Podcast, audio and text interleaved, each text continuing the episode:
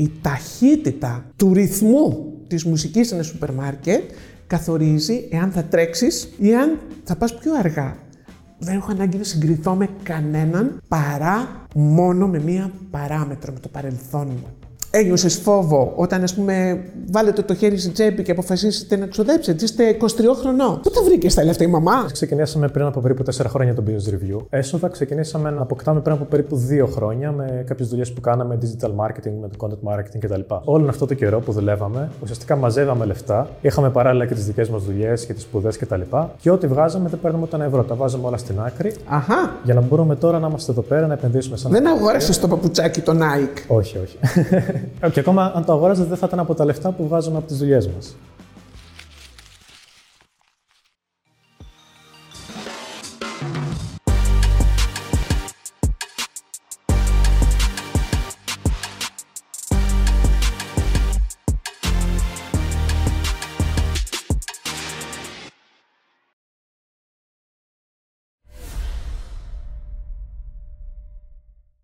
Γεια σας και καλώς ήρθατε σε ένα ακόμα business talk. Είμαι ο Δημήτρης και όπως πάντα έχω μαζί μου τον Χάρη και τον Άλεξ. Γεια σας, παιδιά. Γεια σε όλους. Καλησπέρα. Σήμερα έχουμε την τιμή να έχουμε μαζί μας την εξαιρετική Αγνή Μαριακάκη. Καλώς ήρθες, Αγνή. Γεια χαρά σε όλους. Η οποία είναι ψυχολόγος, είναι διευθύντρια της εταιρείας MindSearch, η οποία εξειδικεύεται στην ψυχολογία του καταναλωτή και είναι και συγγραφέας αυτού εδώ του υπέροχου bestseller σου αξίζει να ευτυχήσει 10 κλειδιά για να μεταμορφώσεις τη ζωή σου από τις εκδόσεις Keybooks. Συγχαρητήρια για το βιβλίο αυτό. Ευχαριστώ. Δημήτρη, μου επιτρέπεις να σας συστήσω κι εγώ; Εννοείται. Α, πολύ ωραία.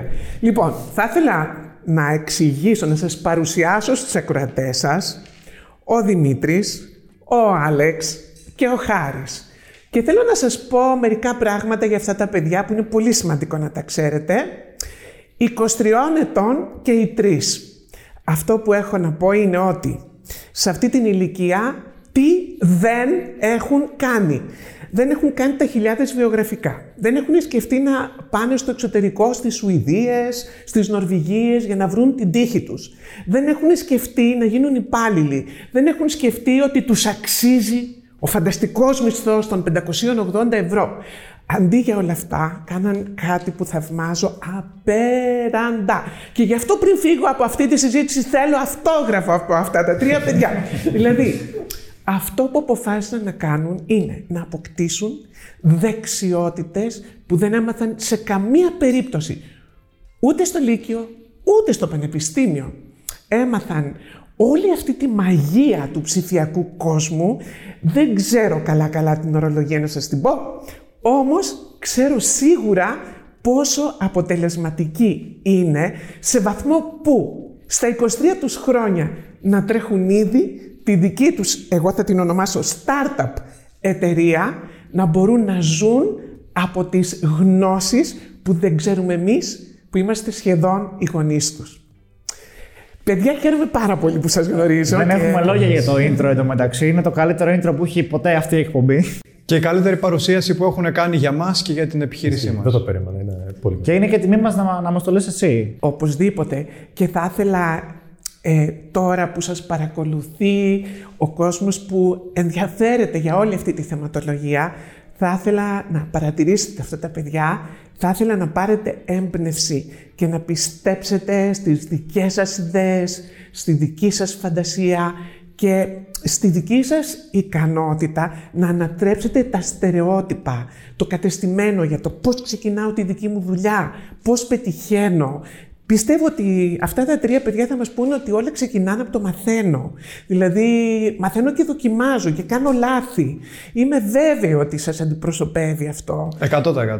Έτσι δεν είναι. Και... και το αναφέρουμε και όσο περισσότερο μπορούμε και στα υπόλοιπα επεισόδια που έχουμε κάνει. Ε, έχεις πέσει πάρα πολύ μέσα σε ό,τι έχεις πει. Πώς φαίνεται ότι είσαι μια πάρα πολύ καλή ψυχολόγος, μας έχεις ψυχολογήσει εξαιρετικά. ε, χάρη, είμαι και ψυχοβγάλτης, να ξέρεις, ειδικό της μας. Και μιας που αναφέραμε και τον όρο της ψυχολογίας, θα ήθελα να σταθούμε λίγο σαν, και σαν πρώτη ερώτηση για να ξεκινήσει και η κουβέντα μας ε, στην, στην εξειδίκευσή σου, η οποία είναι η ψυχολογία του καταναλωτή. Mm-hmm. Πώς θα περιγράφει το αντικείμενο της ψυχολογίας του καταναλωτή σε κάποιον που δεν το ξέρει πολύ καλά; Πολύ ωραία. Εξαιρετική ερώτηση, Δημήτρη. Ε, θέλω λίγο να πω και τη δική μου διαδρομή στο χώρο της ψυχολογίας. Το 1983 επιστρέφω από το εξωτερικό με ένα δίπλωμα και ένα μεταπτυχιακό στην ψυχολογία και γίνομαι ψυχοθεραπεύτρια μέχρι το 1995. Από το 1983 λοιπόν μέχρι το 1995 ασχολούμαι με τον ανθρώπινο πόνο. Αλλά θέλω να πω κάτι σε όλους μας και σε αυτούς που μας ακούν, ότι δεν είναι υποχρεωτικό πια ευτυχώς να κάνεις την ίδια δουλειά όλη σου τη ζωή. Μπορείς όποτε θελήσεις, είτε επειδή στριμώχτηκες, είτε επειδή είναι δύσκολο, είτε επειδή αλλάζει το τοπίο, να κάνεις τις μεταβάσεις σου. Το 1995 έκανα τη δική μου μετάβαση. Γιατί την έκανα; Γιατί έφτασα σε ένα διέξοδο, ε, ψυχικό αδιέξοδο που έχει τον όρο ε, burnout. Δηλαδή έφτασα σε ένα σημείο εξουθένωσης επαγγελματικής σαν ψυχοθεραπεύτρια και είπα, οκ, θα κάνω ένα διάλειμμα να δοκιμάσω να βγάλω αλλιώς το ψωμί μου και είμαι σήμερα ακόμα εδώ, το έτος 2022, ε, δουλεύοντας ασταμάτητα έκτοτε πάνω σε αυτόν τον καταπληκτικό τομέα της ψυχολογίας του καταναλωτή. Κάτι κάνεις καλά μάλλον. Ίσως θα έλεγα αυτό που κάνω καλά είναι ότι αγαπώ τους ανθρώπους, αγαπώ να τους κατανοώ. Και η ψυχολογία του καταναλωτή τι κάνει λοιπόν; Ουσιαστικά παρατηρεί, μελετά και διεισδύει τις ανάγκες, τις ε, στάσεις, τις απόψεις των ανθρώπων και επιδιώκει να τις κουμπώσει με υπηρεσίες και προϊόντα. Και όχι το αντίθετο. Όχι δηλαδή να δημιουργηθεί ένα προϊόν και μετά να σκεφτούμε ποια ανάγκη θα καλύψει, αλλά το αντίστροφο. Να ξεκινήσουμε από μια ανάγκη που είναι ακάλυπτη, να ξεκινήσουμε από ε, ένα τρόπο ζωής ή μια σκέψη που υπάρχει εκεί έξω και απαιτεί μια λύση και από την ανάγκη για λύση να πάμε σε όλη αυτή τη διαδικασία που είναι η ανάπτυξη, ε, η σχεδίαση και η υλοποίηση αυτής της λύσης. Άρα αυτό είναι το, το αντικείμενό μου. Πώς μπορείς να κατανοήσεις σε βάθος, να πάρεις αυτή την κατανόηση και να τη μετατρέψεις σιγά σιγά με τη σωστή σχεδίαση σε λύσεις που βοηθούν τους ανθρώπους να ζουν καλύτερα. Αυτό που είπες πριν είναι και μια βασική αρχή που μαθαίνουμε στην επιχειρηματικότητα, που είναι ότι πρέπει να καλύψουμε μια ανάγκη που υπάρχει και να το κάνουμε με έναν τρόπο που θα είναι πραγματικά win-win, δηλαδή θα κερδίσει ο καταναλωτής, ο πελάτης, ο συνεργάτης και θα κερδίσει και ο επιχειρηματίας μέσα από όλη αυτή την προσπάθεια. Και αυτό που είπες επίσης μου θυμίζει και μια φράση που έχει γράψει ο Seth Godin σε ένα βιβλίο του, που λέει ότι οι πελάτες δεν αγοράζουν το τρυπάνι που τους ανοίγει τρύπες, αγοράζουν την τρύπα των 5 χιλιοστών. Ότι ουσιαστικά ο καταναλωτής αγοράζει το αποτέλεσμα που φέρνει το προϊόν και όχι το ίδιο το προϊόν. Αυτό είναι που τον παρακινεί να αγοράσει πιο σωστά. Πολύ ωραία χάρη. Και απλά θα συμπληρώσω ότι ε, αυτή η μελέτη των αναγκών των ανθρώπων εκεί έξω δεν αφορά μόνο ε, κάποιον που έχει μια επιχείρηση, θέλει να πουλήσει ρούχα, θέλει να πουλήσει σουβλάκι, ε, θέλει να πουλήσει ασφάλειες. Δεν αφορά μόνο αυτές τις επιχειρήσεις. Αφορά τη μαμά που θέλει να κάνει το δεκάχρονο υπερκινητικό της παιδί να στρωθεί και να διαβάσει. Ε, δεν θα τα καταφέρει ποτέ να στρώσει το παιδί της στη μελέτη στο σπίτι, εάν δεν νιώσει τη δική του ανάγκη με τους δικούς του υπερκινητικούς όρους να αντέξει αυτό το βασανιστήριο, την αγκαρία αναγκαστικά που λέγεται μελετός στο σπίτι. Άρα όλο αυτό που κουβεντιάζουμε αφορά και τη μαμά στο σπίτι και τον άνθρωπο εκεί έξω που λέει είμαι μόνος μου και ψάχνω φίλους ε, και αυτόν που λέει δεν ξέρω τι θέλω στη ζωή. Κάπου ξεκινάς λοιπόν από το πώς βιώνεις και μελετάς όχι μόνο τις ανάγκες των άλλων αλλά και τις δικές σου θα έλεγα. Πρακτικά αυτό πώς θα μπορούσε να γίνει, Δηλαδή, τώρα μπορεί να μας λέει ένας άνθρωπος ο οποίος έχει μια δικιά του επιχείρηση ή είναι μια μητέρα, όπως είπατε. Πρακτικά, τι μπορεί να κάνει, ποια είναι τα βήματα που μπορεί να κάνει για να έρθει στη θέση του άλλου και να κατανοήσει τι ανάγκες έχει. Μάλιστα, πολύ ωραία. Α, θα ήθελα να βάλουμε μια επιχείρηση κάτω να τη χρησιμοποιήσουμε σαν παράδειγμα. Εμάς μας αρέσει πάρα πολύ όταν μιλάμε, επειδή μας αρέσει να δίνουμε πρακτικά παραδείγματα, να, να παίρνουμε απλές επιχειρήσεις. Χρησιμοποιούμε πολύ συχνά το παράδειγμα του φούρνου, αλλά μπορούμε να χρησιμοποιήσουμε και ένα σουλατζίδικο, έτσι, επειδή είναι λαϊκό. τι, τι προτιμάς να χρησιμοποιήσουμε τα δύο. Α πάρουμε λοιπόν το, το σουβλατζίδικο. Α πάρουμε το σουβλατζίδικο. Πολύ ωραία. Η πρώτη μαγική λέξη ε, στη διαδρομή του να στήσεις μια επιχειρηματική ιδέα είναι η φράση κενό. Κενό στην αγορά. Πού είναι το κενό στην αγορά; Ας πούμε λοιπόν ότι σε, είτε, είτε θα δεις που είναι το κενό στη δική σου συνοικία, παραδείγματος χάρη εγώ μένω στο Νέο Ηράκλειο, έχει κάνει ένα κενό η αγορά του σουβλακίου ε, στο Νέο Ηράκλειο ή θα πας σε μία συνοικία όπου υπάρχουν, υπάρχει κενό σε σουβλατζίδικα. Άρα το πρώτο βήμα είναι ποιο είναι το κενό. Γιατί αν δεν υπάρχει κενό, θα πετάξω τα λεφτά μου, τον κόπο μου, ε, το στρες μου, το άγχος μου, την προσπάθειά μου θα την πετάξω στον αέρα. Δεν παίζει αυτό. Ξεκινάμε λοιπόν με το κενό. Ε, πώς θα βρούμε το κενό όμως, πώς θα, πώς θα το καταλάβουμε.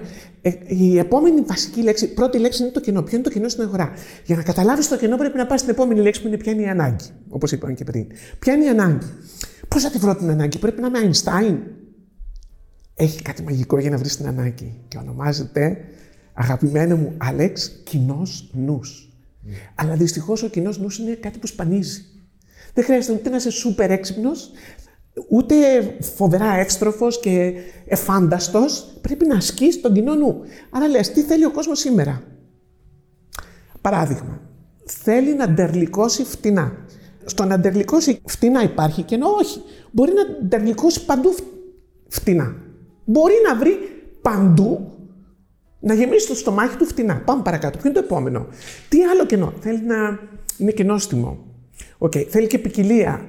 Α, τι άλλο; Ε, ποσότητα. Οπότε αρχίζεις και βλέπεις ότι αρχίζει η γκάμα τώρα, αρχίζεις και βλέπεις μια γκάμα που μπορείς να διαφοροποιηθείς. Γιατί η τρίτη λέξη είναι τι κάνω διαφορετικά και καλύτερα.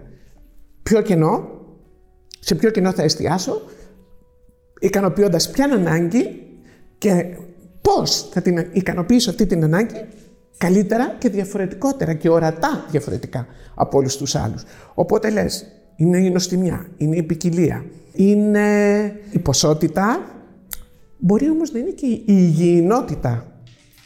Οπότε, ας πούμε, θα μπορούσες να φτιάξεις ένα πολύ κεντρικό σημείο, ένα vegetarian σουβλατζίδικο, με τόφου. Ε; Υπάρχουν τώρα αρκετά που έχουν ανοίξει. Με τόφου, σουβλάκι τόφου; Vegan σουβλάκι, δεν ξέρω αν είναι με τόφου, αλλά το vegan Oh. είναι γενικά μια τάση που υπάρχει και είναι πολύ Μπράβο. καλό που Και μπορείς υπάρχει. να πεις protein σουβλάκι, vegan και protein. Γιατί το τόφου είναι πολύ καλής ποιότητας πρωτενη, αν είναι καλό. Και λοιπά. Οπότε μπορείς να αναπτύξεις μια καινούργια ιδέα και να. Θα πουλάς και το χοιρινό σου και το κοτόπουλό σου και όλα.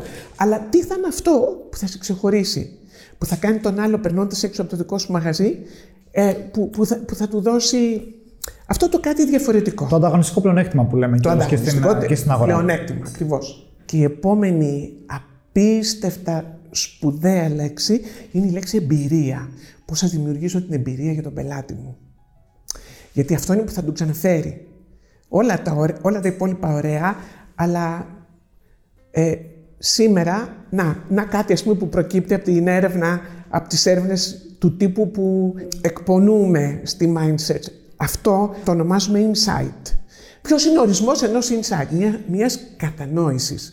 Ο ορισμός του insight είναι μια αλήθεια των ανθρώπων εκεί έξω που έχει παρακινητικό φορτίο, που σηκώνει τον άνθρωπο από την καρέκλα του, που τον οθεί να κάνει μια επιλογή, να πάρει μια απόφαση.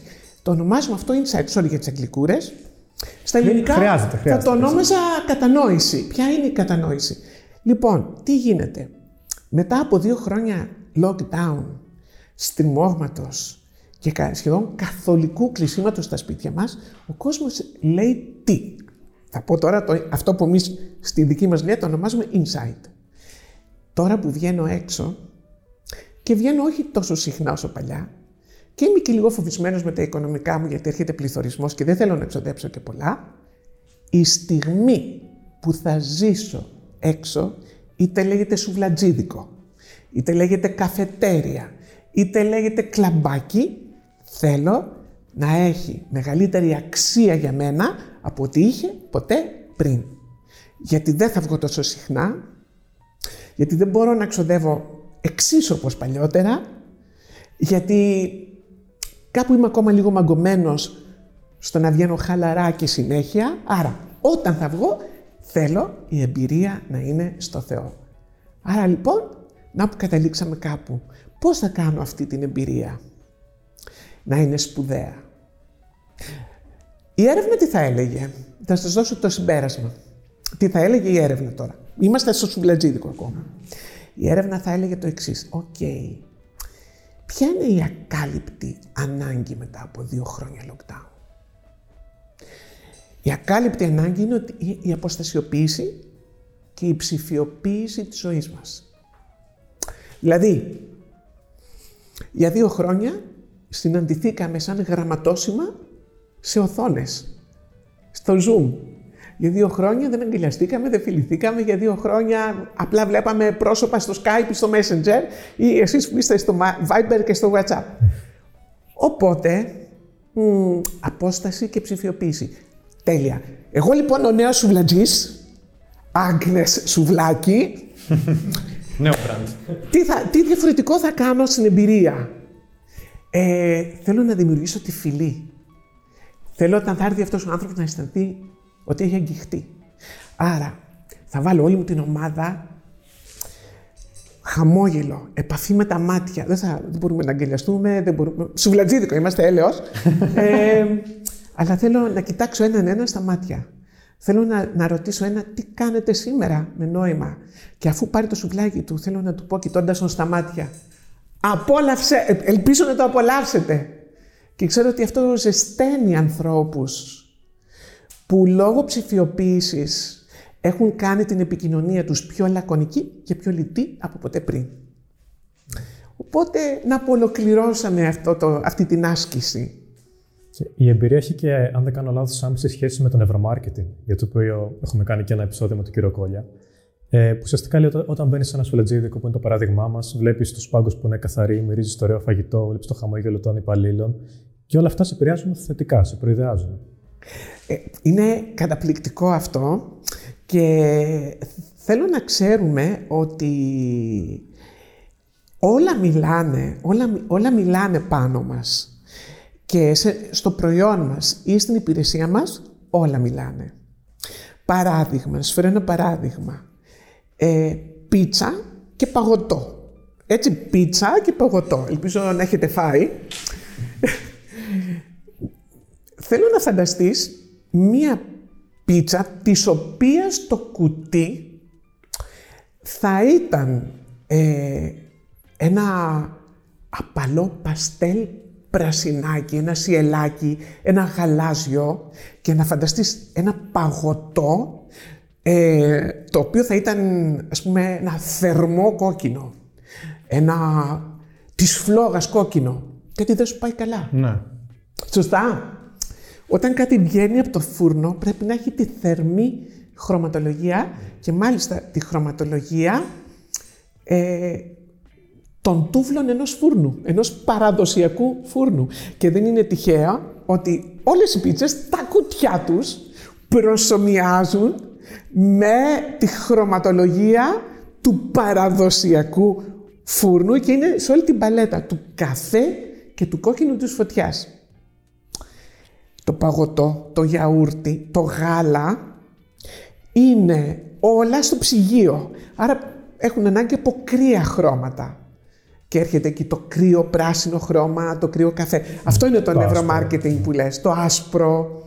Ακριβώς. Υπάρχει όμως και η οπτική της συμπεριφορικής οικονομικής που έχουν γίνει πάρα πολλά πειράματα γι' αυτό και φαίνεται ότι υπάρχουν πράγματα τα οποία μας επηρεάζουν πριν πραγματοποιήσουμε μία αγορά ή επηρεάζουν τη συνολική μας εμπειρία κάπου τα οποία μπορεί κιόλας να μην τα καταλαβαίνουμε. Ένα κλασικό παράδειγμα που είχα διαβάσει πρόσφατα ήταν με τη μουσική η οποία έπαιζε σε μία κάβα που άμα ήταν γαλλικά τραγούδια ο κόσμος επέλεγε γαλλικό κρασί, ενώ άμα ήταν γερμανικά τραγούδια ο κόσμος επέλεγε γερμανικό κρασί. Και μου είχε φανεί πάρα πολύ ενδιαφέρον το πώς λειτουργεί όλο αυτό. Είναι κάτι το οποίο οι επιχειρήσεις το κάνουν και σκόπιμα κάποιες φορές. Δηλαδή, προσπαθούν με κάποια μέσα να καθοδηγήσουν τον κόσμο στο να αγοράσει κάτι συγκεκριμένο ή είναι κάτι το οποίο συμβαίνει κατά τύχη σε κάποιες περιπτώσεις; Θαυμάσια. Είναι θαυμάσιο αυτό. Το παράδειγμά σου, Χάρη, είναι και αυτό εξαιρετικό. Ε, όχι μόνο αυτό, αλλά η ταχύτητα του ρυθμού της μουσικής σε ένα σούπερ μάρκετ καθορίζει εάν θα τρέξεις ή αν θα πας πιο αργά. Οπότε γι' αυτό λέμε supermarket music Ναι. και εννοούμε Η πιο αυτό- χαλαρωτική. ένα, ένα χαλαρό μπιτάκι, το οποίο αντί να σε κάνει να βιαστείς, σε κάνει να πας λίγο πιο χαλαρά ανάμεσα στα ράφια, γιατί ξοδεύοντας περισσότερο χρόνο θα πάρεις περισσότερα πράγματα. Το ζητούμενο ποιο είναι τώρα. Με βάση το νευρομάρκετινγκ και με βάση ε, αυτό που μόλις είπες Χάρη, ότι δηλαδή άθελά μας επηρεαζόμαστε. Εδώ θέλω να, να θέσω δύο θέματα. Ένα που αφορά τις εταιρείες και ένα που αφορά εμάς. Αυτό που είναι πολύ σημαντικό για μια εταιρεία είναι να είναι ο πελάτης ικανοποιημένος. Να έχει πάρει κάτι που το χρειάζεται και που θα βελτιώσει τη ζωή του. Αυτό τι σημαίνει για μένα; Σημαίνει να είμαι συνειδητός καταναλωτής. Συνειδητός με την ανάγκη μου, γιατί ωφελούμαστε όλοι έτσι. Άρα, ε, όσο περισσότερο γίνομαι συνειδητός με τις ανάγκες μου, με το πώς ξοδεύω, με το πώς ελεγχώ τις παρορμήσεις μου, γιατί πολλές εταιρείες χτίζουν πάρα πολύ δυνατά στην ευκολία με την οποία κάποιος ψωνίζει παρορμητικά. Πάρε μωρέ και μια τσίχλα, πάρε και τρεις σοκολάτες, ξέρω εγώ, α, τώρα είδα και αυτές τις καραμέλες, δεν τις έχω ξαναφάει, πάρω και αυτές. Κατάλαβες, πολλές εταιρείες χτίζουν πάρα πολύ στην παρορμητική αγορά. Αλλά όλοι ωφελούνται και οι εταιρείες και εμείς όταν είμαστε συνειδητοί καταναλωτές. Τι σημαίνει αυτό, θα μου επιτρέψετε να, να φέρω δύο όρους από τον κόσμο του marketing. Εννοείται, είναι ο κόσμος μου. Σας αρέσει ναι, πολύ. ναι. Πριν από μερικά χρόνια, τρία-τέσσερα χρόνια, είχαμε την φράση FOMO. The fear Ακριβώς αυτό of σκεφτόμουν. missing out. Το οποίο, να σημειώσουμε σε μικρή παρένθεση, χρησιμοποιείται και στις επενδύσεις. Κλείνει η παρένθεση. Fear of missing out. Και αυτό ήταν ανέκαθεν και μ, ένας μοχλός, να το πω έτσι, που αξιοποιεί η οικονομία ε, για να τρέχει το χρήμα και να κινείται. Αυτό είναι καλό ή κακό; Είναι αυτό που είναι. Δεν τα βάζουμε με την πραγματικότητα. Και αν μπορούμε σήμερα εμείς να έχουμε καλούς μισθούς και να ε, έχουμε τη δυνατότητα να ζούμε είναι γιατί οι άνθρωποι ψωνίζουν. Και οι άνθρωποι που ψωνίζουν δημιουργούν business και τα business δημιουργούν θέσεις εργασίας. Πώς θα το κάνουμε, αυτή είναι η οικονομία. Και χαιρόμαστε να υπάρχουν θέσεις εργασίας. Αλλά υπάρχουν θέσεις εργασίας όταν δημιουργούνται πράγματα, όταν δημιουργούνται προϊόντα, υπηρεσίες. Αυτά δημιουργούν ε, θέσεις εργασίας και αυτά δημιουργούν την ευημερία για όλους μας. Αλλά και αυτή την ευημερία που όλοι θέλουμε, ας την πάμε στο επόμενο επίπεδο. Πώς θα την πάμε στο επόμενο επίπεδο, Πάει το φόμο. Τέλειωσε. Και τώρα ε, θέλω να βάλουμε στο τραπέζι αυτό που ονομάζω JOMO, the joy of missing out. Δηλαδή, η ικανότητά μου να λέω όχι. Η ικανότητά μου να λέω δεν το χρειάζομαι πραγματικά αυτό.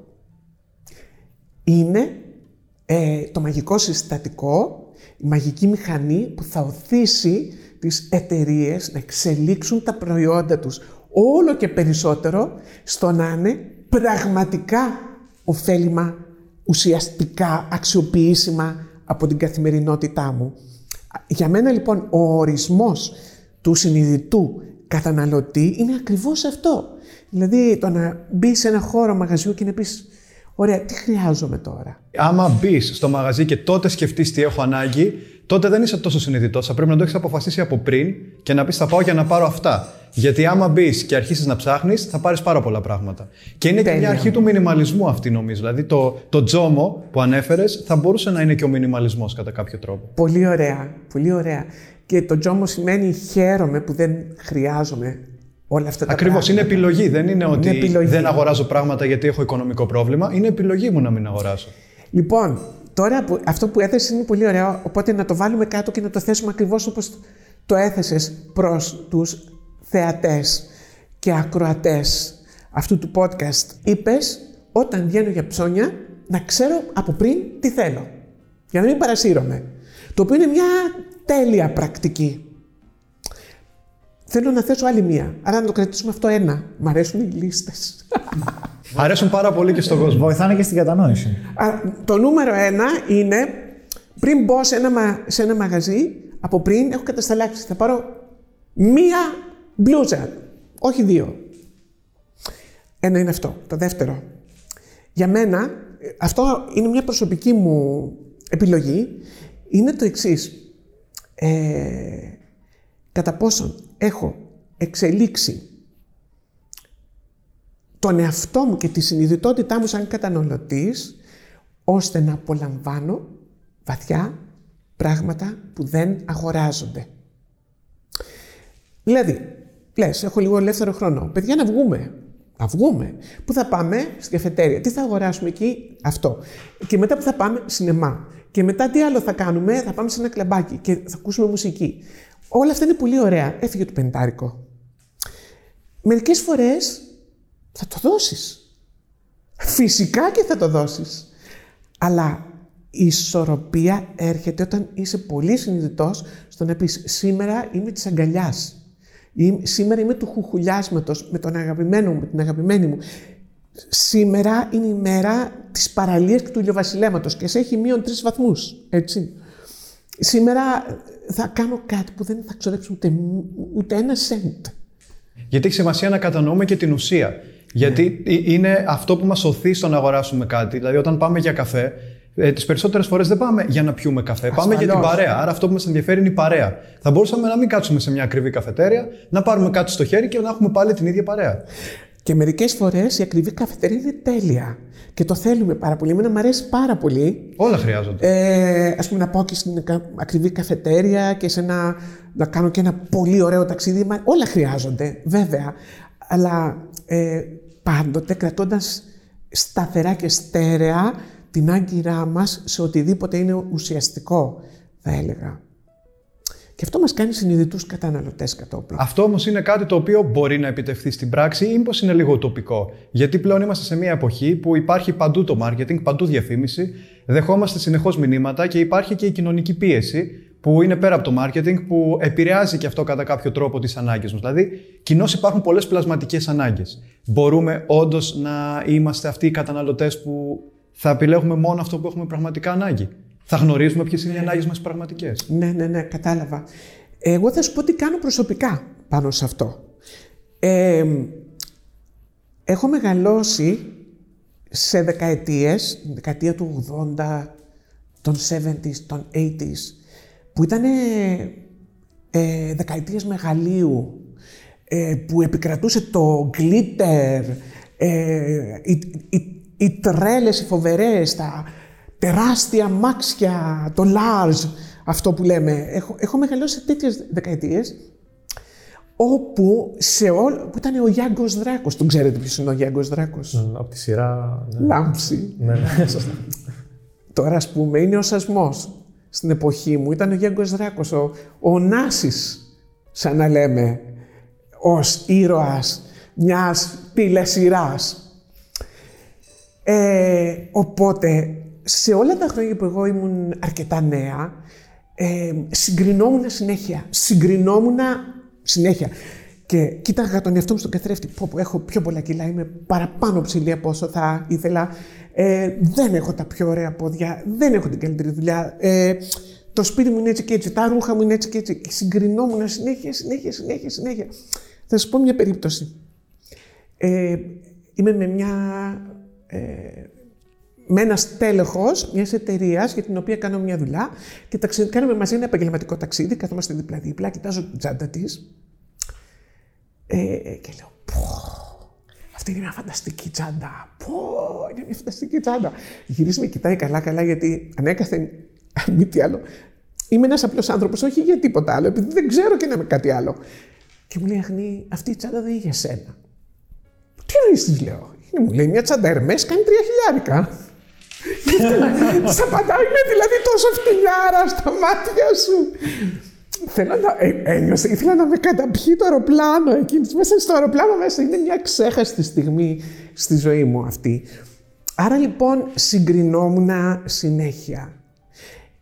Πέρασαν πάρα πολλά χρόνια για να κάνω μια βαθιά εσωτερική μετάβαση σε αυτό. Να μπορώ να βλέπω τον εαυτό μου στον, κα... στον καθρέφτη μου, στο μπάνιο το πρωί, που ξυπνώ, ξέρετε, με την τζίμπλα στο μάτι και λέω «Φτού σου κούκλα μου». Οπότε, ε, αυτό θεωρώ ότι είναι ε, μια βασική θεραπευτική διαδικασία για τον καθένα μας. Δηλαδή, δεν έχω ανάγκη να συγκριθώ με κανέναν παρά μόνο με μία παράμετρο, με το παρελθόν μου. Το μόνο με το οποίο επιτρέπω να συγκρίνομαι είναι με το τι έχω περάσει για να βλέπω πόσο έχω εξελιχθεί. Και τίποτα άλλο. Θεωρώ ότι κάθε άλλη σύγκριση είναι σαν να συγκρίνεις τα μήλα με τα πορτοκάλια που μαθαίναμε στο δημοτικό σχολείο, ότι δεν μπορείς να προσθέσεις άλογα ε, με φασολάκια. Δεν μπορείς να τα προσθέσεις αυτά τα δύο. Θεωρώ ότι πολλοί άνθρωποι κάνουν το λάθος να κοιτάνε το κεφάλαιο 10 κάποιου, ενώ εκείνη είναι στο ξεκίνημα της καριέρας τους. Πολύ σωστό αυτό. Και μετά να Δημήτρη. λένε πω, πω, κοίτα τι έχει κάνει εκείνος, ενώ να μην αναγνωρίζουν ότι εκείνοι μόλις τώρα ξεκίνησαν. Οπότε δεν μπορείς να συγκρίνεις κάποιον που έχει 20 χρόνια εμπειρίας και Πολύ εσένα που έχεις σωστό. ένα χρόνο εμπειρίας. Πρέπει να κοιτάξεις, αν θέλεις όντως να κοιτάξεις τον άλλον, τι έκανε όταν και εκείνος τον πρώτο χρόνο εμπειρίας. Αν θέλεις να κοιτάξεις κάποιον. Ναι, ακριβώς, ακριβώς, ακριβώς. Να ρωτήσω εγώ εσένα, Δημήτρη, με την ευκαιρία. Ας πούμε, ε, φαντάζομαι ότι δεν ξέρω πότε ξεκίνησες την πρώτη σου δουλειά, πριν από πόσο καιρό ξεκίνησες την πρώτη σου δουλειά; Πριν από 4 χρόνια περίπου. Ωραία, πριν από τέσσερα χρόνια. Δηλαδή, αν κάνεις την αναδρομή αυτή πριν από τέσσερα χρόνια και συγκρίνεις τον εαυτό σου με σήμερα, θα ήθελα να πεις εδώ στους ακροατές, ας πούμε, ποιες ήταν τον πρώτο χρόνο οι μεγάλες σου ανασφάλειες; Και σήμερα πόσο τις έχεις ξεπεράσει; Εγώ νομίζω θα τις έχεις ξεπεράσει, πιστεύω. Σε έχω ξεπεράσει το 100%. Και Στο 100%. στο 100% αυτές που είχα τον πρώτο χρόνο και ήταν κυρίως το ότι δεν κάνω κάτι το οποίο μου αρέσει αλλά δεν πίστευα ποτέ ότι δεν θα το κάνω αυτό. Απλά ήξερα ότι χρειάζεται κάποιος χρόνος για να συμβεί. Οπότε απλά περίμενα. Άρα λες, δηλαδή, ότι δεν μου άρεσε αυτό που έκανα στην πρώτη μου δουλειά, αλλά είχα κράτατη πίστη ότι περιμένοντας θα μπορούσα να κάνω κάτι καλύτερο. Αυτό εννοείς. Ναι, ναι. Ότι θα μπορούσε να, να σου αρέσει περισσότερο. Ότι θα μπορούσα να φτάσω σε κάποια σημεία που, είχα, που σκεφτόμουν ότι θα φτάσω. Ωραία. Που αυτό όντως έγινε. Ωραία. Ερώτηση. Στη διαδρομή από το να χτυπιέσαι και να βαριέσαι με το αντικείμενό σου στην πρώτη σου δουλειά μέχρι να πρωτοπιάσεις το αντικείμενο που σου άρεσε. Τι ήταν αυτό που σου έδωσε την όθηση να το παλέψεις; Γιατί ξέρω πάρα πολλούς ανθρώπους που δεν το παλεύουν. Δηλαδή που λένε δεν γίνεται, δεν θα το καταφέρω ποτέ. Σίγουρα κοίταγα κάποιου ανθρώπους που μου άρεσαν Άρα έχεις πάρα κάποια πολύ. πρότυπα. Ακριβώς. Ακριβώς. Ε, πιστεύω ότι είναι πολύ υγι- υγιές να έχουμε πρότυπα. Συμφωνώ. Είτε είναι στον τομέα Πάρα μας, πολύ συμφωνώ. είτε είναι στον τομέα μας, είτε είναι και λίγο εκτός τομέα. Δεν έχει σημασία τόσο πολύ το τι, θα κάνει, τι κάνει εκείνος, αλλά το τι αξίες μπορεί να σου περάσει. Και θεωρώ ότι είχα περικυκλώσει τον εαυτό μου από θετικότητα και από πράγματα τα οποία μόνο εγώ ήθελα να ακούω. Άψογα. Οπότε αυτό Πώς με βοήθησε πάρα περικύκλωσες πολύ. τον εαυτό σου με τη θετικότητα; Αυτή είναι μια υπέροχη πρακτική που είναι πολύ σημαντικό να τη βάλουμε στο τραπέζι. Όταν τα πράγματα φαίνονται, ας πούμε, βαρετά, δύσκολα, ακατόρθωτα. Πώς περικύκλωσες τον εαυτό σου με τη θετικότητα, τι έκανες; Στην αρχή ξεκίνησα να ακούω πάρα πολλούς ανθρώπους, να αρχίσω να παίρνω γνώμες. Ακούω, πολύ ωραία. Ακούω και μετά άρχισα να κρατάω πιο πολύ τις γνώμες που πίστευα και έβλεπα πρακτικά ότι μου Δεύτερον, να τέριαζαν. διαλέγω. Ναι. Και μετά έμεινα να ακούω κάποιους συγκεκριμένους ανθρώπους και να τους κοιτάω ίσως λίγο πιο προσεκτικά στα πράγματα που έλεγαν, στα πράγματα που ήθελα να κάνω. Επίσης, μου άρεσε πολύ να διαβάζω τότε. Γενικά, ήταν. Πέρναγα τη φάση που φίλτραρα πληροφορίες και κράταγα αυτά που μου δουλεύουν και αυτά που δεν μου Κατάλαβα. δουλεύουν. Μ' αρέσουν πολύ αυτά που ακούω, Δημήτρη. Με άλλα λόγια, δεν περίμενες να σου συμβεί κάτι από τύχη. Δεν πιστεύω πολύ και σε αυτό, σαν- γενικότερα σαν έννοια. Και επίσης, κάτι που με βοήθησε πολύ τα βιβλία είναι να καταλάβω το ότι τα προβλήματα που έχουμε αυτή τη στιγμή, όλοι μας, όχι μόνο εγώ, κατά 99% τα είχαν περάσει και άλλοι άνθρωποι στο παρελθόν πριν από εμάς. Και αυτοί οι άνθρωποι που τα πέρασαν, τα είχαν λύσει. Και υπάρχουν αυτές οι λύσεις αποτυπωμένες. Το μόνο που πρέπει να κάνουμε εμείς είναι να τις βρούμε και να τις ψάξουμε. Ε, και μάλιστα πολλοί άνθρωποι έχουν περάσει πολύ χειρότερα ε, και έχουν, τα έχουν καταφέρει από συνθήκες που εμείς οι ίδιοι μπορεί να μην τα καταφέρναμε. Οπότε, όσο υπάρχουν αυτά τα παραδείγματα και όσο εμείς μπορούμε να μάθουμε από αυτούς, ε, δεν χρειάζεται να περιμένουμε κάτι να μας συμβεί για να μάθουμε από αυτό. Μπορεί να μάθουμε από κάτι χωρίς να μας συμβεί. Μάλιστα, πολύ ωραία, κατάλαβα. Ε, μου δίνεις την πάσα να βάλω στο τραπέζι ένα ερώτημα που ακούω πάρα πολύ συχνά. Έτσι, και ε, ρωτώ όλους μας. Είναι το εξής λοιπόν. Παίρνω πάρα πολλά email, μηνύματα από επαγγελματίες που είναι είτε υπάλληλοι, είτε και αυτεπάγγελτοι βιοτέχνες, επιχειρηματίες, ε, καταστηματάρχες. αυ- ε, ε, Ελεύθεροι επαγγελματίες. Ελεύθεροι επαγγελματίες, μπράβο. Το κοινό ερώτημα είναι το εξής. Οι υπάλληλοι, ας πούμε, λένε «Έχω φτάσει σε μία στασιμότητα. Καταλαβαίνω ότι πρέπει να κάνω μια αλλαγή στη ζωή μου, να αλλάξω δουλειά, αλλά είμαι 50 χρονών. Πώς θα την κάνω την αλλαγή; Δεν μπορώ να κάνω μια αλλαγή. Δεν με παίρνει. Δεν, κανένας δεν θα προσλάβει μια πενηντάρα. Ένα αυτό. Το άλλο με τους ελεύθερους επαγγελματίες. Έχω κολλήσει. Ε, το business μου δεν τρέχει όπως έτρεχε κάποτε και δεν ξέρω τι να κάνω. Ε, και κλαίω τη μοίρα μου και φοβάμαι ότι έχω φτάσει στο τέλος. Και τους βλέπεις και σηκώνουν τα χέρια ψηλά. Ξεκινάς να τους μιλήσεις, να κάνεις κάποιες προτάσεις. Αυτό το έκανα, δεν δουλεύει. Αυτό το έκανα, δεν δουλεύει. Αυτό το έκανα, δεν δουλεύει. Ωραία. Πώς θα αντιμετωπίσετε, εσείς τι έχετε να... προ- Θα πω κι εγώ βέβαια, τι λέω σε αυτούς τους ανθρώπους, αλλά θα ήθελα κι εσείς να μου πείτε, τι- όχι μόνο σε μένα, αλλά και σε όλους μας να πείτε από τη δική σας εμπειρία. Εγώ θέλω να πιάσω την περίπτωση του υπαλλήλου. Και συναντώ πάρα πολλούς απελπισμένους ανθρώπους εκεί γύρω στα 45, στα 50. Με ξεζουμίζουν, δεν, ε, δεν, δεν έχω πρόοδο, δεν, δεν έχω βλέψεις, δεν μπορώ να έχω ένα όραμα, δεν θα προχωρήσω, είμαι στάσιμος, αλλά δεν υπάρχουν δουλειές, δεν έχουμε, ε, έχουμε αυτή τη φοβερή ύφεση, δεν γίνεται τίποτα. Και εγώ ξαναεπιστρέφω και λέω, ωραία, αυτό είναι ένα σινιάλο ότι πρέπει να μάθεις κάτι καινούριο για να γίνεις με ένα καινούριο τρόπο απαραίτητο στην αγορά. Αυτή είναι εμένα η αντίδρασή μου. Αυτό θα έλεγα και εγώ, ότι αυτές οι στιγμές είναι που μπορούμε πραγματικά να τις αξιοποιήσουμε άμα καταλάβουμε το ότι είναι αυτό το σήμα το οποίο πρέπει να του δώσουμε σημασία και τότε να γεννηθεί η δημιουργικότητά μας. Δηλαδή να σκεφτούμε πώς θα ξεφύγουμε από αυτή την κατάσταση, πώς θα κάνουμε κάτι διαφορετικό και όταν ενεργοποιούμε τον εγκέφαλό μας και τον βάζουμε να, να προσπαθήσει να σκεφτεί, τότε αυτόματα δη- γινόμαστε πιο δημιουργικοί. Και αυτή η δημιουργικότητα είναι που μπορεί να μας ανοίξει και να μας δημιουργήσει καινούριους δρόμους, τους οποίους προηγουμένως δεν τους βλέπαμε. Βλέπαμε μια οπτική που ήταν πραγματική, ότι όντως εδώ δεν, δεν υπάρχουν ευκαιρίες, αλλά δεν βλέπαμε τις ευκαιρίες που όντως υπήρχαν, γιατί εστιάζαμε την προσοχή μας εκεί. Η εστίαση θεωρώ ότι είναι πολύ σημαντική. Να μπορούμε να τραβήξουμε την προσοχή μας από κάτι και να ψάξουμε να αναζητήσουμε κάτι άλλο και να γίνουμε κι εμείς δημιουργικοί μέσα από αυτό. Και επίσης υπάρχει και η δεύτερη ερώτηση μετά, ε, η οποία μπορεί να δώσει σε πολύ κόσμο κίνητρο. Ποια είναι η εναλλακτική; Δηλαδή, ωραία, είσαι σε αδιέξοδο. Όλοι μας μπορεί να φτάσουμε κάποια στιγμή. Άμα δεν κάνεις τίποτα, ποια είναι η εναλλακτική; Απλά θα μείνει έτσι όπως είναι. Αν αυτό σου κάνει. Ή οκ. μπορεί και να χειροτερέψει. Ή μπορεί και να να χειροτερέψει. βρεθείς εκτός αγορά. Οπότε θεωρώ ότι αν δεν υπάρχει εναλλακτική, πρέπει οπωσδήποτε να βρεις τη λύση.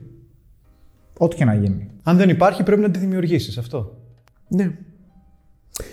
Γιατί ο κόσμος όμως φοβάται τόσο πολύ να δημιουργήσει μια καινούρια, μια καινούρια λύση; Δεν εμπιστεύεται τον εαυτό του; Κυρίως αυτό πιστεύω. Δεν, δεν πιστεύει στις δυνατότητές του. Δεν πιστεύει στις Ή δεν έχει δυνατότητες μάθει να, να το κάνει, γιατί έχει ακολουθήσει μια πορεία που ένα και ένα έκαναν δύο. Νομίζω ότι έχει δυσκολέψει και λίγο η αγορά εργασίας με την έννοια ότι πλέον είναι αυτό που είπες και εσύ στην αρχή. Δεν ξεκινάει κάποιος και κάνει 40 χρόνια την ίδια δουλειά. Πλέον οι νέες έρευνες δείχνουν ότι ανά τρία χρόνια πρέπει κάποιος να μαθαίνει καινούργια skills για να μπορεί να ανταπεξέλθει στον, στην καινούργια Σωστά. αγορά εργασίας. Αυτό είναι κάτι το οποίο κάποιος που δουλεύει ήδη πάρα πολλές δεκαετίες μπορεί να του φαίνεται λίγο δύσκολο, λίγο περίπλοκο. Να πει ότι εγώ δεν έχω συνηθίσει ε, κάθε τόσα χρόνια να αναβαθμίζομαι ή να μαθαίνω καινούργια πράγματα. Γιατί μέχρι τώρα ό,τι έκανα, το έκανα συνέχεια το ίδιο πράγμα. Δεν έκανα πολλές παραλλαγές και είχα βολευτεί με αυτό. Ε, τώρα είναι η στιγμή που θα χρειαστεί να ξεβολευτεί, ίσως. Σωστά. Σωστά. Αλέξη, όταν ας πούμε ήρθατε εδώ, όταν ήρθατε εδώ, έχετε φτιάξει αυτό το στούντιο, ε, έχετε κάνει μια επένδυση εδώ, έτσι δεν είναι; Ναι, ναι. Ένιωσες φόβο όταν ας πούμε βάλετε το χέρι στην τσέπη και αποφασίσετε να ξοδέψετε. Είστε 23 χρονών και ας πούμε ε, αποκτήσατε ένα δικό σας χώρο. Τον φτιάξατε αυτό το δικό σας χώρο. Βάλατε λεφτά εδώ, στα 23. Πού το βρήκες τα λεφτά η μαμά; Ε, ουσιαστικά, εμείς ξεκινήσαμε πριν από περίπου 4 χρόνια το business review. Αλλά έσοδα ξεκινήσαμε να, να αποκτάμε πριν από περίπου 2 χρόνια με κάποιες δουλειές που κάναμε, digital marketing, με το content marketing κτλ. Στο γραφείο είμαστε μόνος λίγους μήνες, επομένως, όλο αυτό το καιρό που δουλεύαμε, ουσιαστικά μαζεύαμε λεφτά. Είχαμε παράλληλα και τις δικές μας δουλειές και τις σπουδές κτλ. Και ό,τι βγάζαμε δεν παίρνουμε ούτε ένα ευρώ. Τα βάζαμε όλα στην άκρη. Αχά. Για να μπορούμε τώρα να είμαστε εδώ πέρα να επενδύσουμε σαν. Δεν αγόρασε το παπουτσάκι το Nike. Όχι, όχι.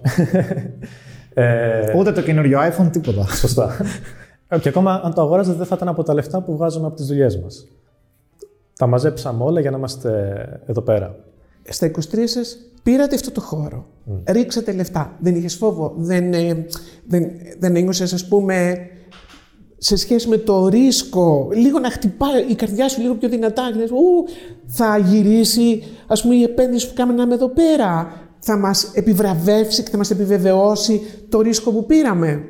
Όσο να είναι, νομίζω μια μικρή δόση φόβου την είχαμε όλοι, γιατί θα μπορούσαμε να επιλέξουμε την θεωρητικά πιο εύκολη επιλογή το να βρούμε μια δουλειά και να μείνουμε εκεί πέρα για κάποια χρόνια, παρά το να πάρουμε ένα ρίσκο, να επενδύσουμε δικά μας λεφτά, μπορεί να μην μας, να, μπορεί να μην μας βγει ε, και να χάσουμε σε εισαγωγικά χρόνο και χρημα Επομένως, έπρεπε να βγούμε από τη ζώνη άνεσής μας ε, και ήταν όντως δύσκολο, απλά αν δεν πάρεις το ρίσκο, δεν, δεν θα μάθεις τελικά ποτέ ποιο θα ήταν το αποτέλεσμα. Σωστά.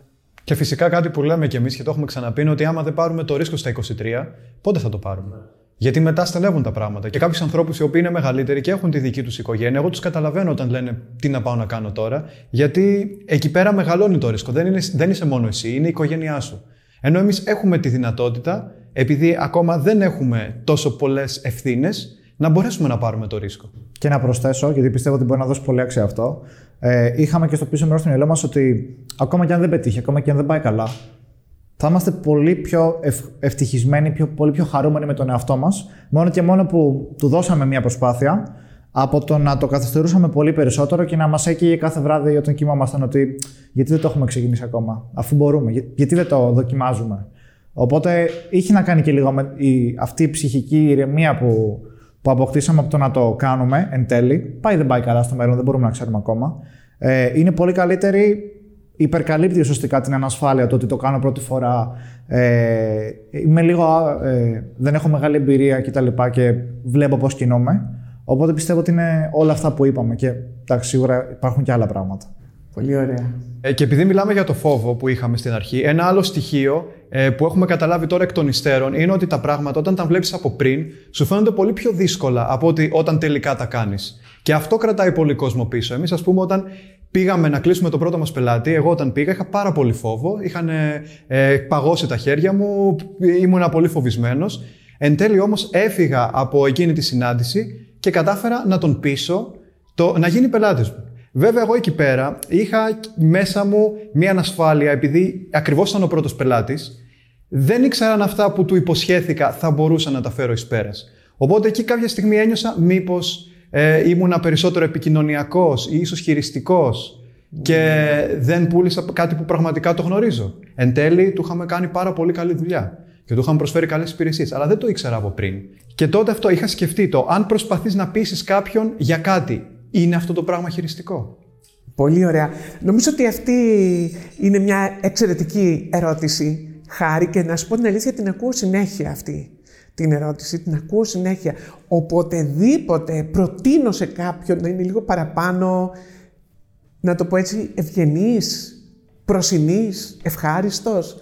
Πολύ συχνά μου έρχεται αυτή η απάντηση ότι αυτά είναι διπλωματίες, αυτά είναι γυναικουλίστικα.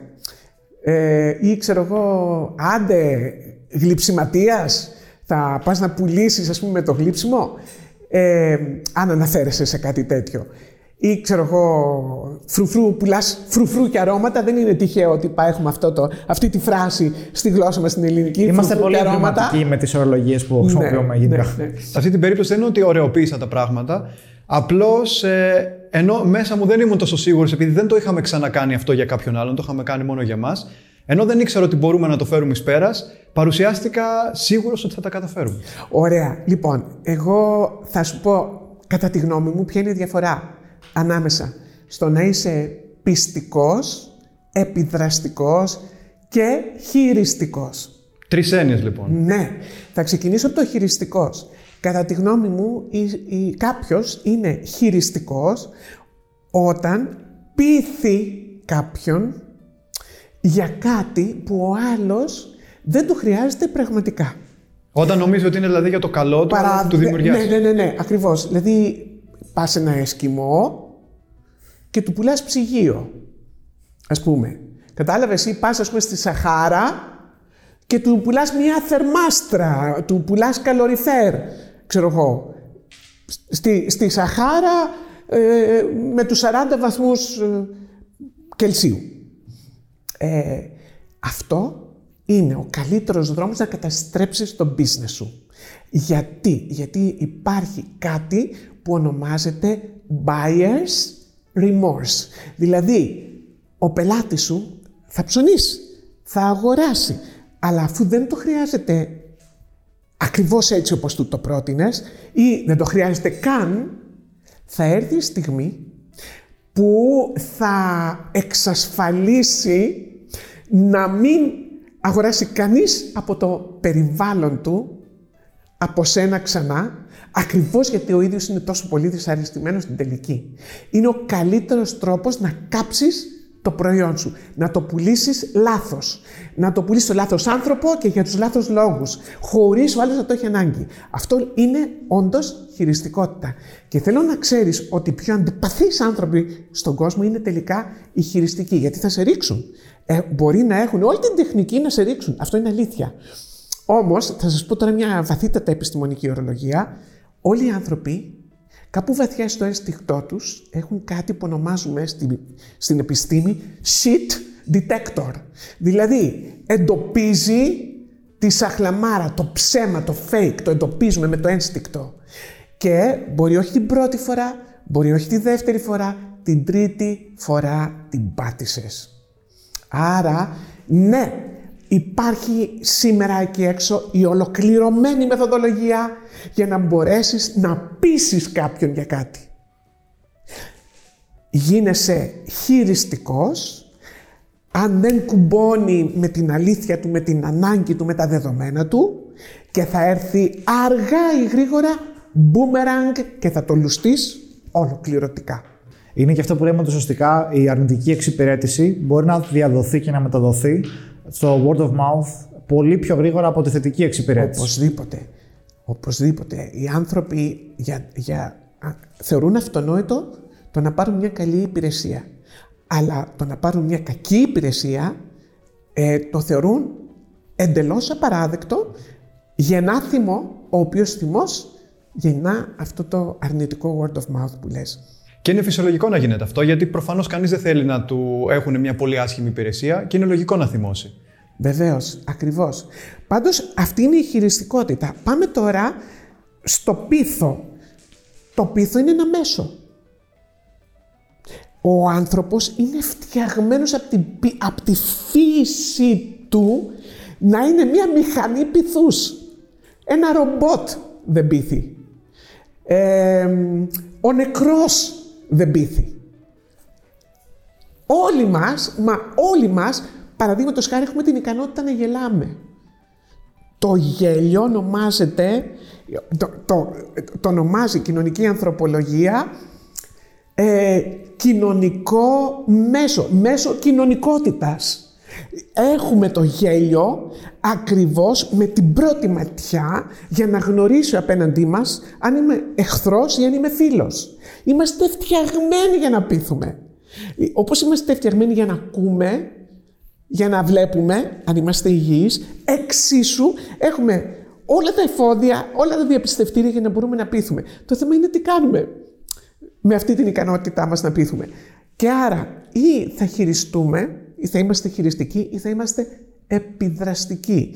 Ε, επιδραστική με την έννοια αποτελεσματική. Δηλαδή το δίπολο δεν είναι είμαι πιστικός, δεν είμαι πιστικός, γιατί δεν μπορώ να μην είμαι πιστικός. Ε, ένας ε, ε, σημαντικός, θα τον ονομάσω φιλόσοφο, ο Ρίτσαρντ Μπάντλερ, ένας από τους ιδρυτές του νευρογλωσσικού προγραμματισμού, έχει πει ότι δεν μπορείς να μην επικοινωνείς, δεν γίνεται να μην επικοινωνείς, ό,τι και να κάνεις αν είσαι ζωντανός επικοινωνείς. Άρα λοιπόν, η ερώτηση είναι πώς θα είμαι αποτελεσματικός αντί να είμαι χειριστικός. Και να προσθέσω και κάτι άλλο που ίσως είναι λίγο δύσκολο, αλλά θα δώσει πολύ αξία. Ε, Πώς θα είμαι αποτελεσματικός και να αναγνωρίζω το ότι δεν είμαι χειριστικός, γιατί πολλοί άνθρωποι γίνονται χειριστικοί άθελά του. Δηλαδή, χρησιμοποιούμε συμπεριφορές που μας βγαίνουν υποσυνείδητα, οι οποίες είναι χειριστικές, αλλά δεν το κάνουμε επειδή θέλουμε να είμαστε χειριστικοί.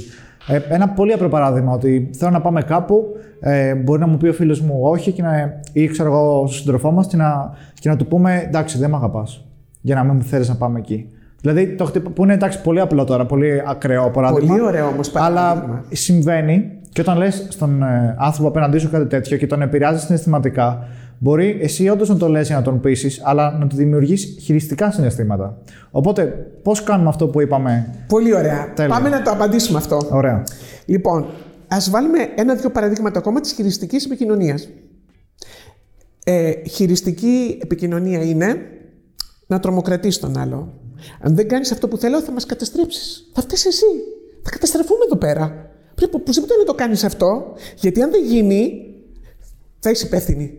Υπεύθυνος που θα καταστραφούμε. Αυτό είναι χειριστική επικοινωνία, τρομοκρατία. Το άλλο είναι η παθητική επιθετικότητα. Μούτρα, τρεις, τρία χιλιόμετρα μούτρα, τον κοιτάς τον άλλο, τρέμει λίγο και το πηγουνάκι, ο άλλος νιώθεις ενοχές και αυτό είναι χειριστικό. Και από τις ενοχές, άντε, άντε, άντε να σου κρατήσω πάλι το παιδί. Άντε να σου δανείσω. Άντε να μην σε πιέσω να μου δώσεις τα χρωστούμενα. Άντε πάλι. Ωραία.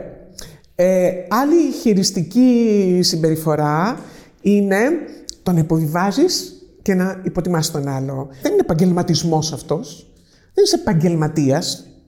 Έτσι. Μερικά λίγα παραδείγματα χειριστικών συμπεριφορών.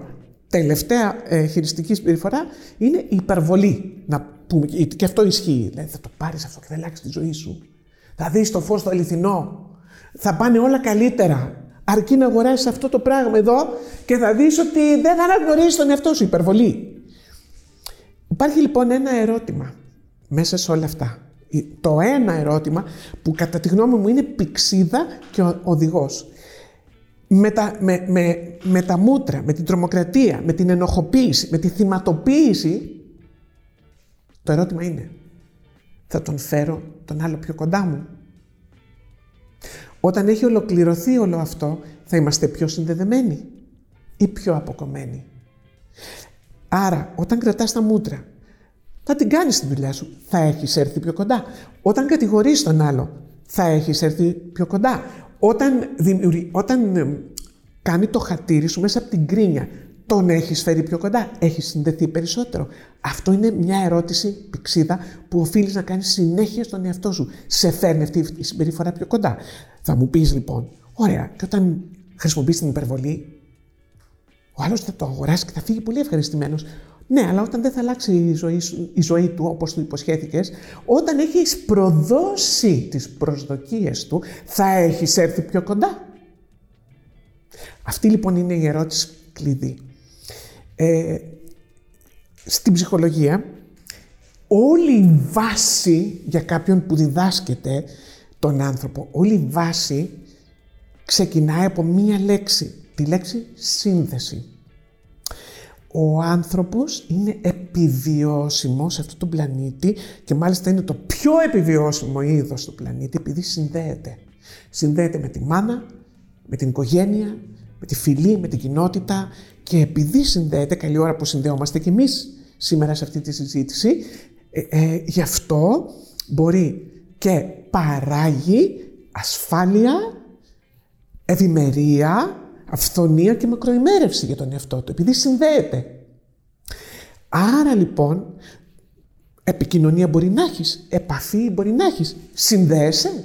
Αυτό είναι το κριτήριο λοιπόν. Άρα για να επιστρέψουμε και λίγο στο business. Ναι. Ε, στο, στο κομμάτι του marketing προφανώς υπάρχουν οι περιπτώσεις που είναι το χειριστικό marketing, ας το πούμε, το οποίο προωθεί ένα καταναλωτή να αγοράσει κάτι που δεν έχει ανάγκη. Αλλά υπάρχει και το marketing, το οποίο είναι στην καλή πλευρά και είναι μια κατάσταση win-win, όπου βοηθάει έναν άνθρωπο να λύσει την πραγματική του ανάγκη μέσα από ένα πολύ καλό προϊόν, από μια πολύ καλή εξυπηρέτηση και να μείνει ικανοποιημένος και φυσικά να κερδίσει η, η ίδια η εταιρεία. Αυτό νομίζω είναι σαφές. Τώρα ένα brand, το brand αυτής της επιχείρησης. Πώς μπορεί να δημιουργήσει σύνδεση με αυτόν τον καταναλωτή που θέλει να τον βοηθήσει να λύσει την ανάγκη του. Καταρχήν, μου αρέσει ο ορισμός που έδωσες για το marketing, το οποίο είναι ωφέλιμο και είναι αποτελεσματικό, όπως είπαμε πριν, πολύ ωραία. Και θέλω να πω σε οποιονδήποτε θέλει να κάνει marketing. Και marketing κάνει, είπαμε, και η μάνα στο παιδί της που θέλει να το στρώσει το διάβασμα. Marketing κάνει ε, και η κοπέλα στην πεθερά της, όταν θέλει να κρατήσει κάποια όρια. Μάρκετινγκ κάνει και αυτός που έχει μια καινούργια ιδέα και θέλει να την υλοποιήσει. Μάρκετινγκ κάνει και αυτός που έχει ένα κατάστημα, έχει μια υπηρεσία. Και μάρκετινγκ κάνει και κάθε υπάλληλος που πουλά την υπηρεσία του στην εταιρεία του και στον προϊστάμενό του. Το μάρκετινγκ λοιπόν έχει τρία βήματα, θα μπορούσα να πω. Το πρώτο βήμα είναι σε ακούω. Πρέπει να καταλάβω ποια είναι η ανάγκη σου, πώς λειτουργείς. Το δεύτερο βήμα είναι να καταλάβω ποιο είναι το μοντέλο του δικού σου κόσμου. Γιατί δεν πουλάω σε μένα, πουλάω σε σένα. Άρα, ποια είναι τα δικά σου κριτήρια για να είσαι ευχαριστημένος; Πρώτο είναι να σε ακούσω, να ρωτήσω, να ασχοληθώ. Το δεύτερο είναι να καταλάβω τα κριτήριά σου για την ανάγκη που εγώ θέλω να ικανοποιήσω με το προϊόν μου ή με την υπηρεσία μου. Έτσι. Αυτό είναι πάρα πολύ σημαντικό. Και το τρίτο κομμάτι είναι πώς αποδεικνύω την ποιότητά μου. Αυτό νομίζω είναι και το πιο δύσκολο. Είναι το πιο δύσκολο γιατί όταν θα παραλάβεις το προϊόν μου, θα παραλάβεις την υπηρεσία, πρέπει στην πράξη να το αποδείξω. Άρα έχω συνέχεια το νου μου σε αυτή τη μαγική λέξη που είναι η ποιότητά μου. Σαν άνθρωπος, σαν υπηρεσία, σαν προϊόν. Και τώρα ας πάμε και στο brand. Έχουμε λοιπόν ένα brand. Τι κάνουν συχνά τα brands προσπαθώντας να χτίσουν ε, το στίγμα τους και την ωφελημότητά τους. Αυτό που κάνουν συχνά είναι να μιλάνε μόνο για τον εαυτό τους. Παράδειγμα, ε, ας πάρουμε ένα μέσο ενημέρωσης. Ας πάρουμε το Χάρις TV. Έτσι, να το δείτε όλοι, παιδιά. Ε. Πολύ ωραίο. Στο εύχομαι. Subscribe στο Χάρις TV. Χάρις TV. Και το Χάρις TV προσπαθεί να χτίσει το brand και αρχίζει και μιλάει για τον εαυτό του. Που είμαστε οι καλύτεροι, που είμαστε το νούμερο ένα. Who cares? Ποιος νοιάζεται αν είσαι το νούμερο ένα; Που έχουμε 15 χρόνια πείρα. Μα αυτό είναι η εμπιστοσύνη. Όχι, δεν είναι. Δεν αρκεί αυτό. Που είμαστε η έγκαιρη ενημέρωση, που είμαστε η έγκυρη ενημέρωση, που είμαστε ακριβείς, που είμαστε. Πες μου, τι διαφορά κάνεις στη δική μου τη ζωή και μάθε να μιλάς για τον πελάτη σου. Δηλαδή το χάρη TV οφείλει να πει στον άνθρωπο εκεί έξω που παρακολουθεί τις σειρές σου και τα ντοκιμαντέρ σου και τις ειδήσεις σου, οφείλει να του πεις βασίσου.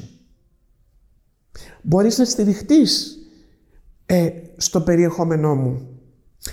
Ε, νιώσε σίγουρος για αυτό που θα ακούσεις, γιατί εγώ ξέρω να το τεστάρω, να το διασταυρώσω, να... και μπορώ να σου πω ΑΒΓΔ πώς το κάνω αυτό. Άρα η δουλειά μου δεν είναι να περιγράψω πόσο ωραίος είμαι. Η δουλειά μου σαν brand είναι να περιγράψω όσο καλύτερα μπορώ πώς μπορώ να κάνω τη διαφορά στην δική σου τη ζωή. Να σου πω, έλα, κάθεσαι στον καναπέ σου, το ραδάκι που θα γυρίσεις. Και εγώ σου εγγυώμαι θα περάσει καλά. Αυτό θέλει από το Χάρη TV.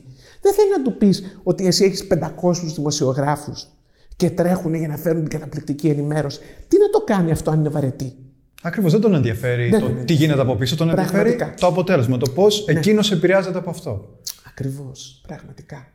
Αγνή μου, πριν πάμε στο κλείσιμο αυτής τη πολύ ωραία κουβέντα, θα ήθελα να πούμε και δύο πράγματα και για το βιβλίο. Ε, ο τίτλος είναι Σου αξίζει να ευτυχήσει. Τι είναι η ευτυχία και γιατί αξίζει στον κάθε άνθρωπο να ευτυχήσει. Πολύ ωραία ερώτηση. Ε, ευτυχία είναι αυτό στο οποίο δεν πιστεύουμε.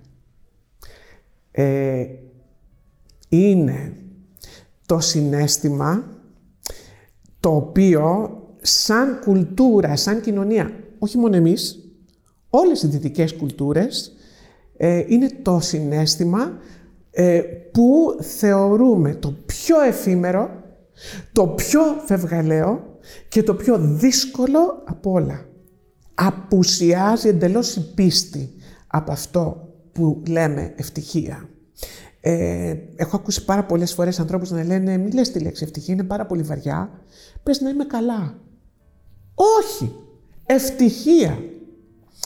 Ο Πολ Έκμαν που έκανε 10-15 χρόνια μελέτες πάνω στα συναισθήματα, ε, Μίλησε λοιπόν συγκεκριμένα για την ευτυχία ως ένα από τα 7 θεμελιώδη συναισθήματα που μοιράζονται οι άνθρωποι σε όλο τον πλανήτη με ακριβώς τον ίδιο τρόπο. Και είναι και το μόνο θετικό συνέστημα. Όλα τα άλλα είναι αρνητικά συναισθήματα. Ε, ο φόβος, η λύπη, ο θυμός, η περιφρόνηση, η αηδία είναι τα πέντε αρνητικά συναισθήματα. Η έκπληξη είναι το ουδέτερο συνέστημα και η ευτυχία, έτσι την όρισε δεν είπε η χαρά, είπε η ευτυχία. Είναι το μόνο θετικό συνέστημα που περιέγραψε. Η ευτυχία είναι το δικαίωμα κάθε ανθρώπου χτισμένο στη βιολογία του. Είμαστε βιολογικά σχεδιασμένοι να μπορούμε να νιώθουμε ευτυχία. Η ευτυχία είναι από τα πιο πρακτικά, χρηστικά, ωφέλιμα συναισθήματα, διότι σε κινητοποιεί, σε σπρώχνει μπροστά, σε κάνει να τολμάς την περιπέτεια της ζωής, ε, σε οθεί να βγαίνεις από τη ζώνη της άνεσης, σε κρατά δεμένο σε αυτή την μαγική σύνδεση με ανθρώπους και εμπειρίες που έχουν νόημα και ε, η ευτυχία είναι το υλικό με το οποίο τρέφεις την ψυχή σου και το νόημα της ύπαρξής σου. Άρα λοιπόν, ε, να μην ξεχάσω να πω επίσης ότι η ευτυχία είναι σαν ένα σελιδοδείκτη. Σου, σου δείχνει προς τα πού θα πας για να είσαι καλά. Όταν νιώθεις δυστυχής, θυμωμένος, λυπημένος, ξέρεις τι να αποφύγεις, αλλά δεν ξέρεις προς τα πού να βρεις τη διέξοδό σου. Οτιδήποτε σε ευχαριστεί και σου δημιουργεί μια ανάταση είναι αυτό το οποίο επιδιώκεις Καλή ώρα, όπως είπες πριν, Δημήτρη, ότι εγώ βαριόμουν στην πρώτη μου δουλειά. Δεν μ' άρεσε καθόλου. Και επιδίωξες την ευτυχία σου. Ο Τζόσεφ Κάμπελ, ένας από τους μεγαλύτερους ανθρωπολόγους, μελετητές μυθολογιών σε παγκόσμιο επίπεδο, είπε μια φράση που την έχω οδηγώ στη ζωή μου. Είπε τη φράση «Follow your bliss». Ακολούθησε την ευδαιμονία σου. Ε, που να φανταζόμουν ότι κάποτε θα αφιέρωνα ένα βιβλίο σε αυτή την έννοια. Ε, τώρα, γιατί σου αξίζει να ευτυχήσεις. Σου αξίζει να ευτυχήσεις επειδή υπάρχεις. Επειδή αναπνέεις επειδή είσαι όρθιος σε αυτό το πλανήτη και όχι κάτω από τα θυμαράκια. Γι' αυτό σου αξίζει να ευτυχήσει. Δεν υπάρχει καμία προπόθεση για να ευτυχήσει. Καμία, καμία, καμία. Να είσαι έξυπνος, να είσαι επιτυχημένος, να βγάζεις λεφτά, να έχεις ωραία γκόμενα, ε, να έχεις ωραίο σπίτι, να πηγαίνεις. Στα... Τίποτα, τίποτα, τίποτα, τίποτα. Καμία προπόθεση.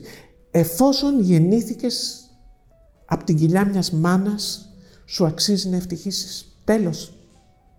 Πάρα πολύ ωραία απάντηση, πάρα πολύ ωραία περιγραφή. Και, πολύ ξεκάθαρη. Ξεκάθαρη και περιεκτική, ακριβώς. Και θα το πετύχεις κόβοντας κάθε σύγκριση που λέγαμε πριν, Χάρη, κόβοντας κάθε σύγκριση, αγαπώντας αυτό που βλέπεις στον καθρέφτη σου, χωρίς καμία προπόθεση, με τη μητόγκα σου, με τα σπυράκια σου, με τη φαλακρίτσα σου, αν έχει φαλακρίτσα, με τα κιλά σου. Ε, τι να πω, με όλα σου. Είναι περίεργο γιατί εγώ δεν το έχω σκεφτεί ποτέ σαν βιολογική ανάγκη όπως σκεφτόμαστε τι υπόλοιπες. Και μου ήρθε στο μυαλό η πυραμίδα του Μάζλο που έχει στη βάση τις βιολογικές ανάγκες, αν θυμάμαι καλά. Και έχει ενδιαφέρον γιατί δεν το έχω σκεφτεί ποτέ έτσι. Ναι. Και το άλλο, πρώτα θα πάψεις να συγκρίνεσαι, μετά θα αποδεχθείς τον εαυτό σου ακριβώς όπως είσαι, χωρίς καμία προπόθεση. Και το τρίτο είναι η ικανότητα, η δεξιότητα να χαίρεσαι στα μικρά πράγματα. Αυτή είναι μια απόλυτη προϋπόθεση. Η ικανότητα να χαίρεσαι στα πολύ απλά. Να είσαι πολύ διψασμένος και να είσαι ένα ποτήρι νερό. Τι πιο ωραίο από αυτό; Τόσο απλά. Δεν χρειάζεται ούτε την τσάντα ούτε την αυτοκινητάρα, την Carrera, πώς λέγεται, Porsche Carrera. Και πατίνι να είναι. Ok. Okay. Αρκεί να αναπνέεις να μείνεις κάτω από τα θυμαράκια. Άρα, ουσιαστικά σε μια πρόταση μπορούμε να πούμε ότι η ευτυχία είναι η ζωή. Ναι. Καλό. Ωραίο, ωραίο. Πώς τα λες, φίλε μου. Πώς τα λες, Δημήτρη, φιλόσοφε. Να άλλος Διογένη εδώ. Σε ευχαριστούμε πάρα πολύ, Αγνή, για όλη την ωραία κουβέντα. Σε ευχαριστούμε που ήρθες και είσαι μαζί μας. Ε, και εγώ σα ευχαριστώ. Με την ε, σύμφωνη γνώμη σου να κάνουμε giveaway το βιβλίο που μόλις τώρα ε, μιλήσαμε γι' αυτό. Σου αξίζει να ευτυχήσεις. Και μάλιστα για να το κάνουμε έτσι και λίγο πιο challenging, Ε, για να το κερδίσεις κάποιο αυτό το βιβλίο, θέλω να γράψετε κάτω στα σχόλια στο YouTube τι είναι για εσάς η ευτυχία. Και ένα τυχερό από εσά θα κερδίσει κάτω στα σχόλια του YouTube ε, ένα αντίτυπο του βιβλίου και ένα δεύτερο θα το δώσουμε στο Instagram σε ένα αντίστοιχο post που θα ανέβει σε social media. Ε, και εδώ να πούμε κιόλας ότι δεν κερδίζει καλύτερη απάντηση, θα γίνει τυχαία η επιλογή, οπότε μπορείτε πραγματικά να γράψετε ό,τι πραγματικά σας εκφράζει. Αλλά πρέπει να είναι αυτό έτσι, για να είναι και λίγο πιο challenging. Και για να είμαστε κι εμείς ευτυχισμένοι, επειδή κάθε σας like είναι πολύ σημαντικό για μας, κάντε ένα like σε αυτό το βίντεο, κάντε και ένα subscribe για να δείτε και άλλα βίντεο σαν αυτό και μέχρι το επόμενο επεισόδιο να είστε όλοι καλά και να κυνηγάτε τα όνειρά σας.